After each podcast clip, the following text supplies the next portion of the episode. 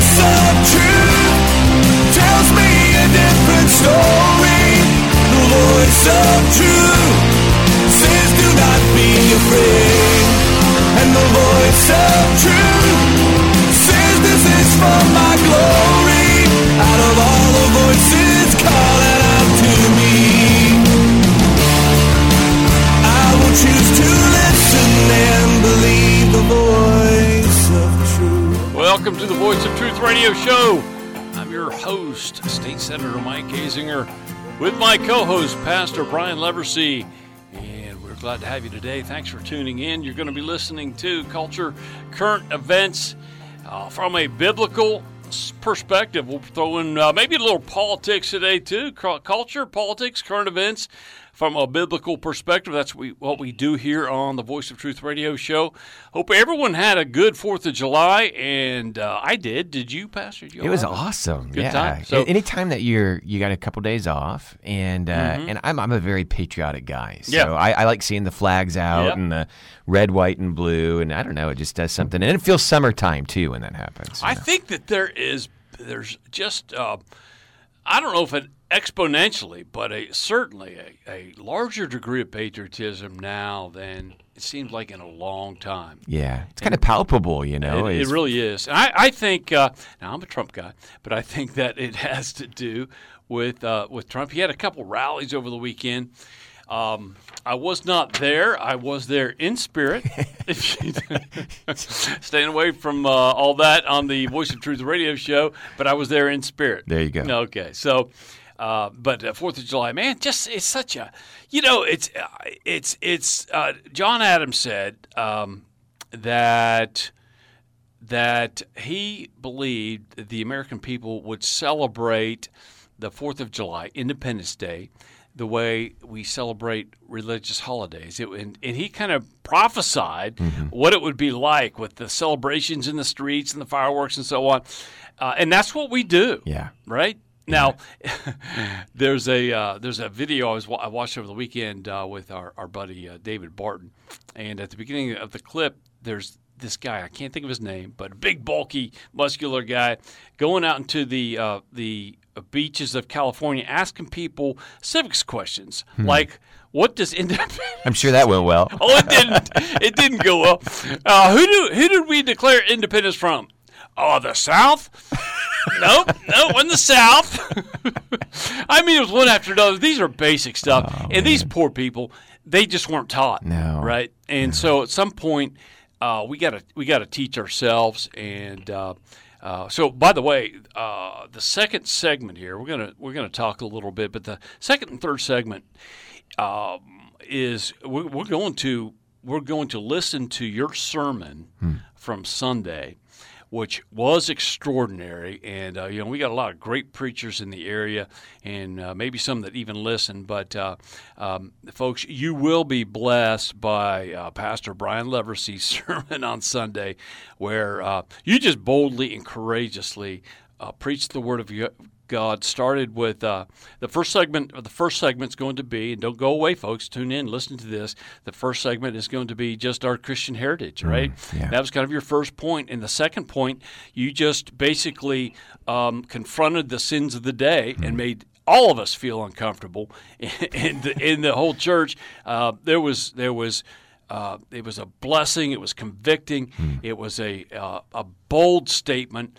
Um, uh, it was a fist in the face of the ungodliness in our culture. And um, so, I know that you heard a lot of positive stuff. I sent you a positive uh, text, and uh, I generally don't stay awake through all of your sermons.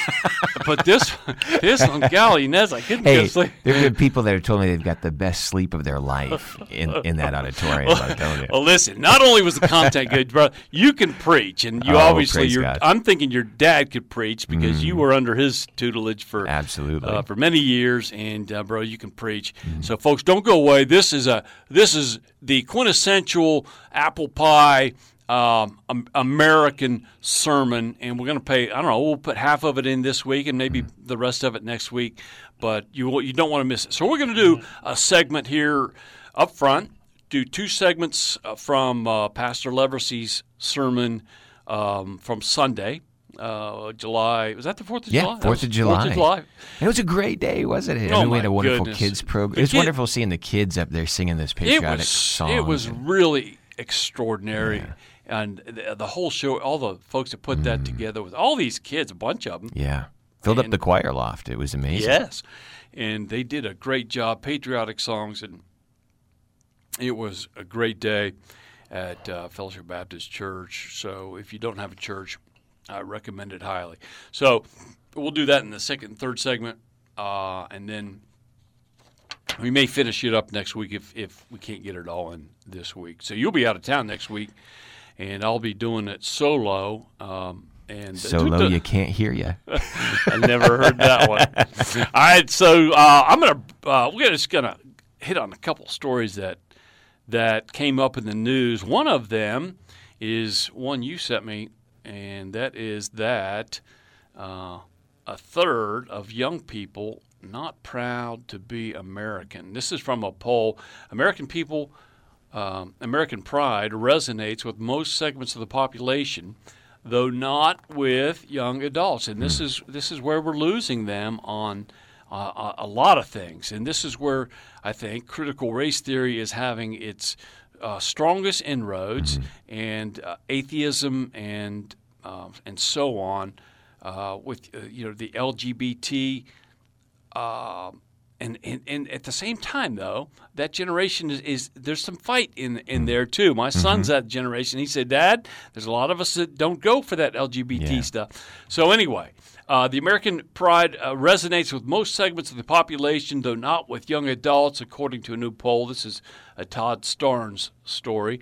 Only 36%, 36, 36% of respondents aged uh, 18 to 24 said they were very or extremely proud to mm-hmm. be an American. Wow.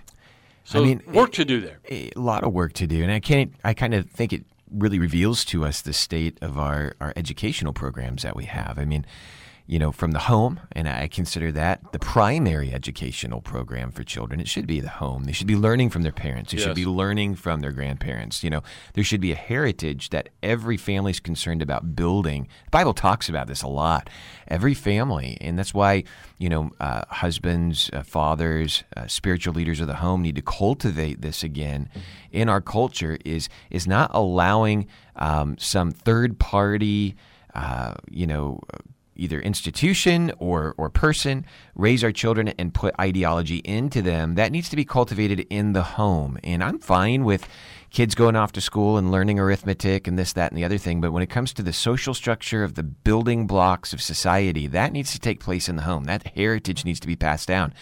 And and what this says to me about America is that our American heritage is being disrupted because we're not passing along to our children the truth about where we came from. Yes, I think that is true. And I saw uh, also uh, in the church, I think churches, Yeah, you know, like you did on Sunday, first part of your sermon, you um, you quoted uh, the founding fathers. Hmm. You taught the truths that the founding fathers taught us, what they believed, and and the fact that uh, you know the. Uh, the the Bible was taught in our public schools, Hmm. and I think that was disrupted by. I was listening to Mark Levin on uh, um, I listened to I walk about four times a, a week late at night and and I listened to Mark Levin podcast and uh, Levin was talking about John Dewey last night and, and and I don't know why it never really uh, uh, hit with me but John Dewey basically disrupted uh, the the flow of, of Americanism and, and, and the Bible in, in public schools. And he didn't take the Bible out of public schools, but he he created uh, uh, he created a, a framework for public schools to become secular. And he was he was a fan. Everyone knows who John Dewey is, the Dewey Decimal System, and he was the, he he was a, uh, a phenomenal not in a good way, a, an incredible, not in a good way, influence on the education system. He was a he was a fan of Stalin. He was an open fan of Stalin. Now, this was before Stalin started uh, uh, killing millions of people, but uh, he still was a fan of Stalin, who was a Marxist and a, and a communist.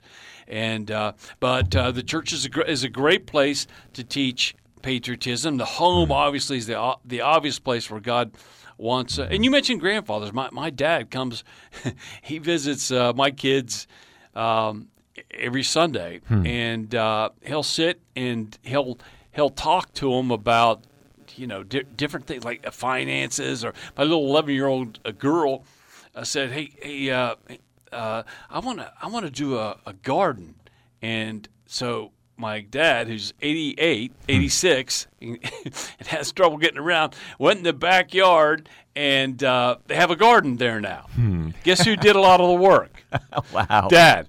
But but my little girl waters it every night, and there's tomatoes coming up. So so that is a, a you know the father's fathers. That's right. and and uh, that's where we need to to to really we have a generation, a young generation that Yeah. needs taught, and uh, of course the, the foundation of our republic is is God Yeah. Mm-hmm. and the Bible, and and uh, study that. Uh, you were talking about uh, uh, WallBuilders earlier, Yes. but but but that, that's the foundation of our country. It is, and this is the sad thing is that this has really crept into the churches too. This kind of anti-American sentiment, and I talked a little bit about on the sermon on Sunday, just kind of warning Christians to stay away from some of these buzz terminologies that are existing out there that are derailing people from really understanding where our country came from, and and kind of you know, pulling back from talking about it in our churches. And and what happens is is anytime you you, you mention the flag or you have a flag up or you you speak about America or how God has blessed America, you have this woke Christianity people who kind of come into it and paint this with this broad brush of Christian nationalism and say, hey, you can't have Christian nationalism. That goes against the Word of God. We have free will.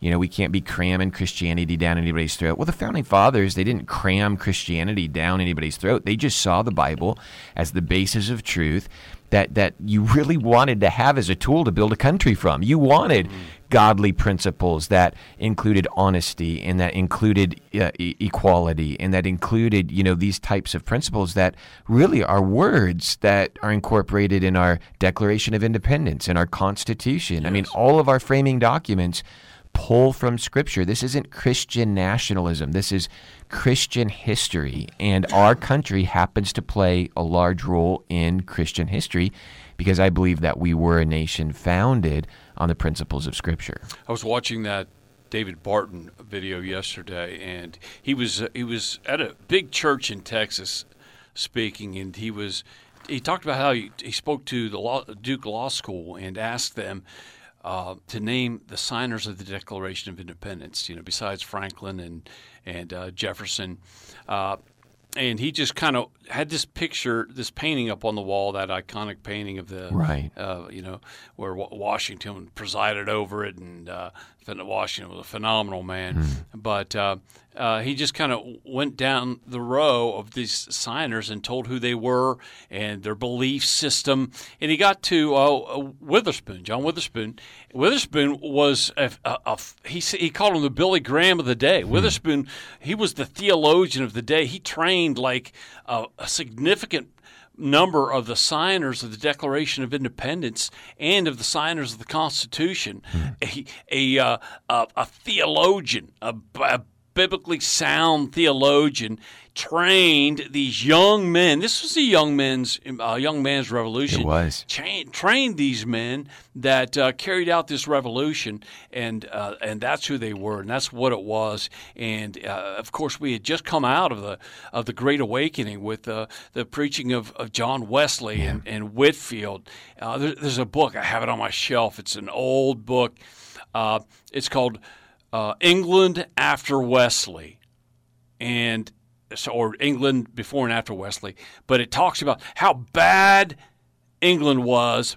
Then came John Wesley and how it was. It's amazing. afterward. Righteousness exalteth the Yeah, so uh, the power of influence of, of one Yeah. one preacher, one uh, godly man, and that's what Witherspoon was uh, for for our founding, among other many others. Absolutely. And I even say in my sermon uh, that I preached on Sunday, you know, our statesmen back then sounded more like preachers than preachers do Oh today. my goodness! Yes. Oh yes. Yes. And and that was that was our culture. Mm-hmm. That was that was who we were. I, I, I think you know I think if, if we could time travel and, and live back dur- in that era for uh, a day or a week. We wouldn't even know how to talk. Yeah. right. Absolutely. They spoke differently. They they we wouldn't know how to act. We wouldn't. Uh, it was such a. It was such a. I mean, you know, we we've had sinful mankind forever, and there was obviously that always, but it was very uh, a very uh, dignified culture, a biblical culture. There would there would be none of this this. Uh, uh, double entendre that we have Yeah. with, with sexual language in our politics now and everything we say. Yep. And um, it was it was a different era. So um, we're gonna we're gonna break here in a second. I did want to I did want to mention one story. This is a great little story. Um, you may have seen it, folks. I gotta pull it up. I usually have my stuff printed out. I was a bad boy this weekend. I don't have it printed out, but this is hold on, folks. This is the story of of uh, Woody Williams, Woodrow Williams. Here it is, and many folks in West Virginia wouldn't know who he is, but he was he's he is a West Virginia boy. He's ninety. He's not a boy anymore. He's ninety-seven years old, but he uh, he is the last surviving recipient of the Medal of Honor from World War II. Not just in West Virginia, in the whole country. The last surviving Medal of Honor recipient in World War II. The way he earned his Medal of Honor in World War II is uh, a story is just surreal. And he he he takes a uh, flamethrower and he goes from pillbox to pillbox. It's stunning. And he didn't even know what the Medal of Honor was. He's just a country boy from West Virginia, hauled off to fight, doing what he's told, and, and he did it. And he was awarded the Medal of Honor. A humble guy. So here is the story. This is from the Epoch Times, my uh, one of my new favorite go-to uh, sources. But the the uh, the story, the uh, headline is "New Marine Welcomed into Corps, the Marine Corps, by great grandfather, last of the World War II Medal of Honor recipients." So, Woody Williams' great grandson graduated from the Marines, and Woody Woody Williams was there. Wow. Isn't that great? So there's a picture of him if you want to see it. Um, but Woody Williams, uh, he, he, I was telling you before we came on the air. There's a there's a speech out there by Douglas MacArthur, who uh, one, of the great generals of, of all time of World War II, an American icon. Every boy should know who he is. Every American should know. But he has a speech. MacArthur was a great, great orator. He has a speech called "Duty, Honor, Country," and he has one called "Old Soldiers Never Die." Also, but "Duty, Honor, Country." Read that speech. Listen to it. Go on YouTube. I'm sure it's on YouTube. But um, somehow we got a t- tape of it when I was in Bible college 35 years ago, and I listened to that I think that thing over and over. But um, Woody Williams is MacArthur esque in his oratory abilities. He spoke, Pastor, on the uh, Senate floor three or four years ago. I was telling you about this earlier, but uh, he spoke on the Senate floor. It was like, not to the same degree, but it was like listening to Douglas MacArthur. That's the kind of power, orator, oratorical power he had. Wow. I bet that was something to, to it be was, there it for. was something else. So here he is um, at his great grandson's graduation from the Marines, and the Epoch Times. It's a national story. Uh, he was uh, Woody Williams. Anytime, anytime you ask him to do something, he does it. When I had my radio show in Indiana, he came on the air with me, like right around the Fourth of July, and told his story.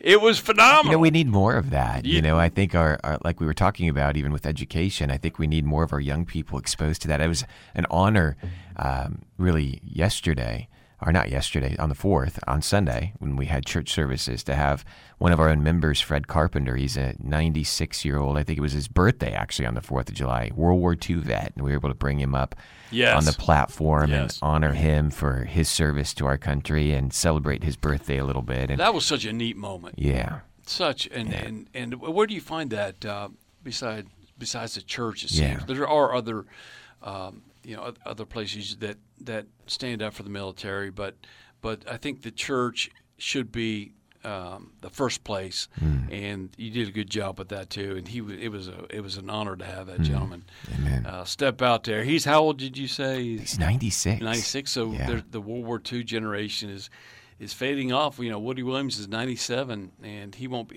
he he he may live forever. That guy is he is just unbelievable. Wow. But he was in a parade in Ripley on, on Sunday. It's amazing. I guess they have a great parade down there in Jackson County in Ripley. But uh, all right, so we're going to go into two two segments now, folks, of uh, Pastor Leversey's sermon from Sunday. Did did your sermon have a title to it, or did you title your sermons like the old old I, timers? I did. Is uh, I titled it "The Fate of a Nation." The Fate of a Nation. So, two segments of this, folks. You don't want to miss it. I want you to stay tuned uh, to these uh, next two segments, and we'll come back. We'll do a couple of etiquette things to finish her out. Uh, but uh, going to do a quick break, and then Pastor Brian Leversey with uh, The Fate of a Nation. Don't go away.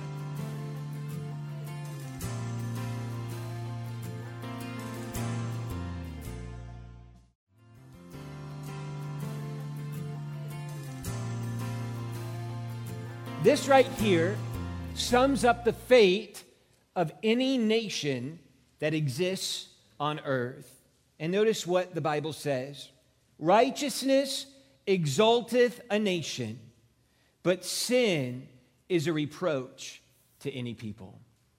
Righteousness exalteth a nation, but sin is a reproach to any people. Can I tell you what's going to happen to the United States of America? What's going to happen to the United States of America is what's going to happen to any country based upon what they do with God and with His Word. Righteousness exalteth a nation, but sin is a reproach to any people. As we examine this verse of Scripture this morning, I want us first of all to see that righteousness exalts.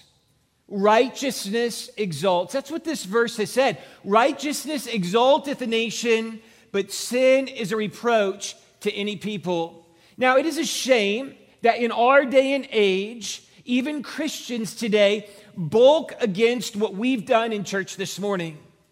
Many people would bulk against us recognizing the United States of America. I know that there are many churches that might even speak out against us observing the national anthem this morning.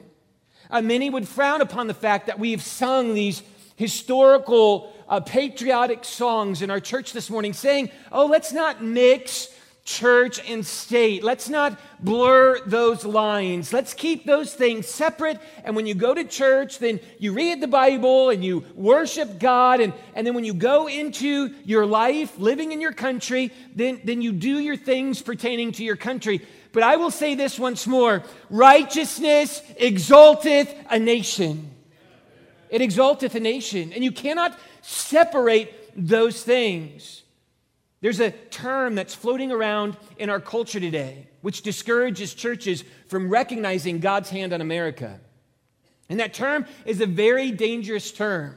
And it's used very broadly and very inappropriately. It's called and referred to as Christian nationalism. And to say the pledge in church or to do anything patriotic in church is labeled as Christian nationalism, and you're trying to force Christianity on people's hearts and on people's minds. No, it is inextricably a fact. Our nation was founded as a Christian nation built on the principles of God's Word. That's why God has blessed the United States of America. And if we hope for God to continue to bless our great country, then we need His righteousness in our nation today. We need it. And that's the reason that God has blessed America. And notice with me as we review some of the things that Scripture reminds us of concerning nations and them looking to God. Psalm 33 and verse number 12 says this Blessed is the nation whose God is the Lord, and the people whom he hath chosen for his own inheritance. Now, I'm not trying to blur the lines between Israel and the United States. The United States is not Israel, and the United States does not replace Israel. And there's nothing inherently special about the United States being a people of God other than this. Our founding fathers looked to God and to his word when our nation was formed. And I'm tired of the lies that go out today. And are taught from our schools and are taught in our social structures today that no, no, no, no, our founding fathers never looked to God. They never looked to God's word. They never looked to the things of God. I want you to know today our founding fathers were steeped in the truth of God's word, and most of them, from the lecterns of their state offices, sounded more like preachers than preachers sound like preachers today. That's just the truth. And notice with me as we reflect on some of our nation's history, and we're going to merely scratch the surface on this this morning. I have no time to be able to give what I need to give to this this morning, but I believe that you will get the idea. Notice what John Adams, our second president, a signer of the Declaration of Independence, said concerning his views on Scripture, on God, and on the forming of a nation. Notice he says, the general principles on which the fathers achieved independence were the general principles of Christianity. I will avow that I believed and now believe that those general principles of Christianity are as eternal and immutable as the existence and attributes of God. How many of you believe our second president believed that God and the Bible and Christianity should have an influence on the forming of a nation? Notice what else John Adams said. Suppose a nation in some distant region should take the Bible for their only law book, and every member should regulate his conduct by the precepts there exhibited. What a utopia! What a paradise. Make no mistake about it, our founding fathers knew the implication of bringing the truth of Scripture into the forming of a nation. They knew how important it was. Notice with me the words of Patrick Henry, a legislator known as the voice of freedom, a ratifier of the Constitution of the United States of America. Notice what he says about the Word of God. The Bible is a book worth more than all the other books ever printed. How many of you would agree with that this morning? And praise God for that. Notice what else Patrick Henry was quoted as saying? Righteousness sounds like our text passage this morning. Alone can exalt America as a nation.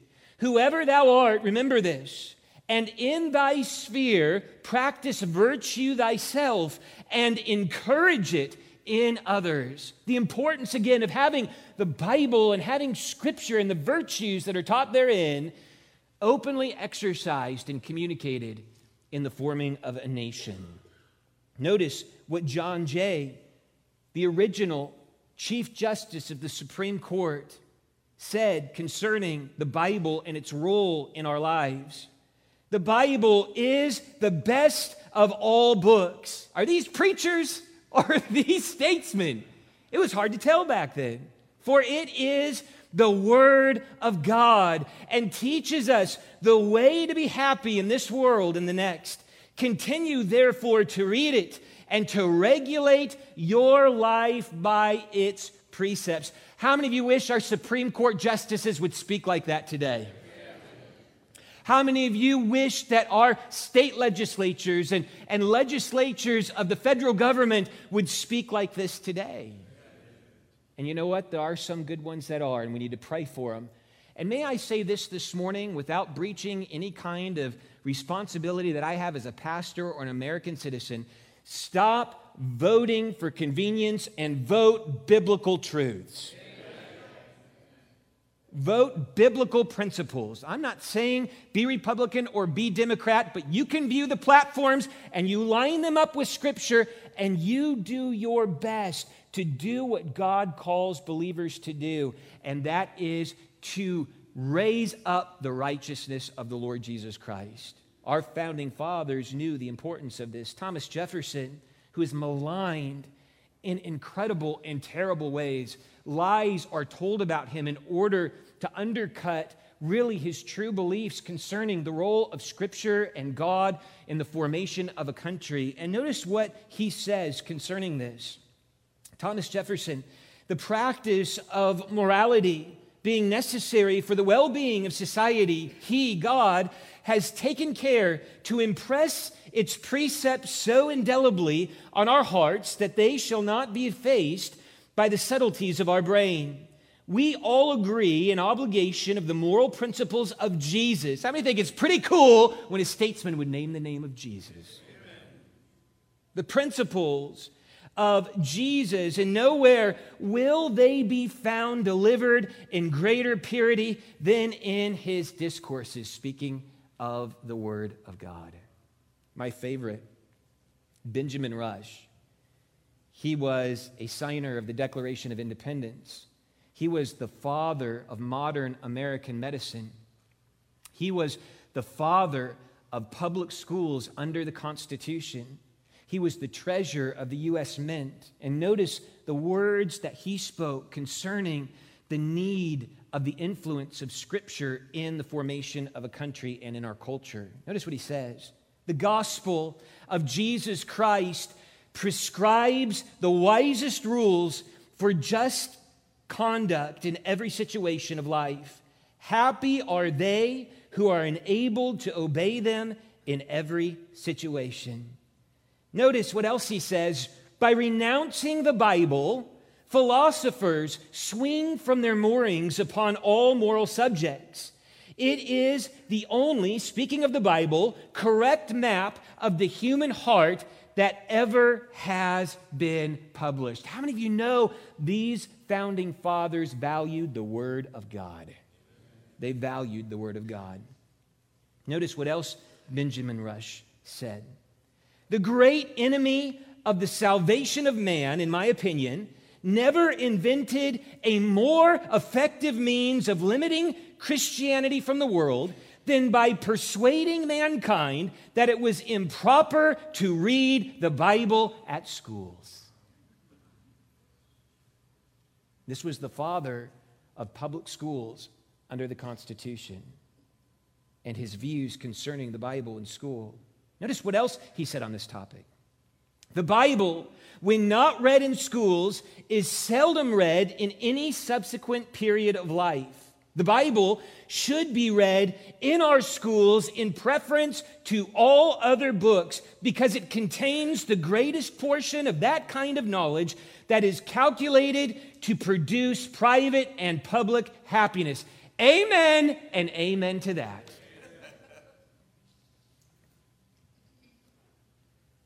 Again, we see the value that our founding fathers had concerning the influence of God's word and God's truth on the formation of a country. George Washington. While we are zealously performing the duties of good citizens and soldiers, we ought to be attentive, or we ought not be inattentive to the higher duties of religion. To the distinguished character of patriot, it should be our highest glory to add the more distinguished character of Christian. Hey, listen to me for one moment. Don't allow the secularists of our day, don't allow the agendas of the day steal the history of how our United States was formed in your mind and in your heart, in your kids' hearts and in their minds this is the truth of how our nation was formed, and this barely scratches the surface of what our founding fathers said concerning the need for God, the need for His truth, and the need for His righteousness in our nation. Our country was formed and founded on Christian principles. It's not a theocracy, it's not perfect, but it is a nation that's been blessed by God. Why? Because this is the fate of any nation. Righteousness exalteth a nation. We're blessed not because we're the United States. We've been blessed because we were founded on godly principles. The psalmist has some things to say about righteousness and how it affects a culture. Notice with me Psalms chapter 5, verses 11 through 12. But let all those that put their trust in thee rejoice. Let them ever shout for joy because thou defendest them. Let them also that love thy name be joyful in thee. For thou, O Lord, will bless the righteous. With favor wilt thou compass him as with a shield. You know, God desires to bless the righteous, God desires to protect the righteous, and God desires to give favor to the righteous. And our nation is a testimony of that. Our nation right now is a testimony looking back at our history of how God can favor a nation that will look to his righteousness, but it's quickly becoming it's quickly becoming a testimony of the other part of that verse. You see, righteousness exalteth a nation, but sin brings low.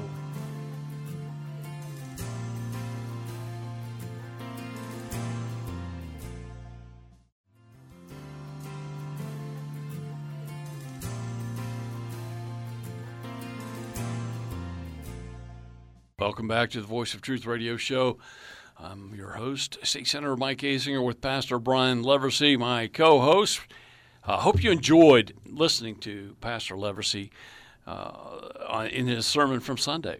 That was just a great, great sermon. That that uh, look, we have uh, a lot of problems in in the country. One of the problems is that for for 50 years, I think that we've had a um, a gradual increase of cowardly preachers. Hmm. I mean, I think that's true, and, and, it's easy for me to cast aspersions uh, as never having to pastor a church or whatever. But but look, there's been cowardice in the pulpit, and I think it's getting worse. Hmm. And your sermon from Sunday was not cowardice, hmm. okay? And what a great blessing! I hope you all enjoyed that. If you didn't, if you didn't hear it, and you're just tuning in right now, how, how can you go and listen to it. Do y'all, do y'all podcast sure, yeah, that? you can go to uh, the Fellowship Baptist Church, uh, Vienna, West Virginia Facebook page, and we have our sermons recorded there, and they're actually video if you want to go and watch it. And then you can catch the kids program too that way.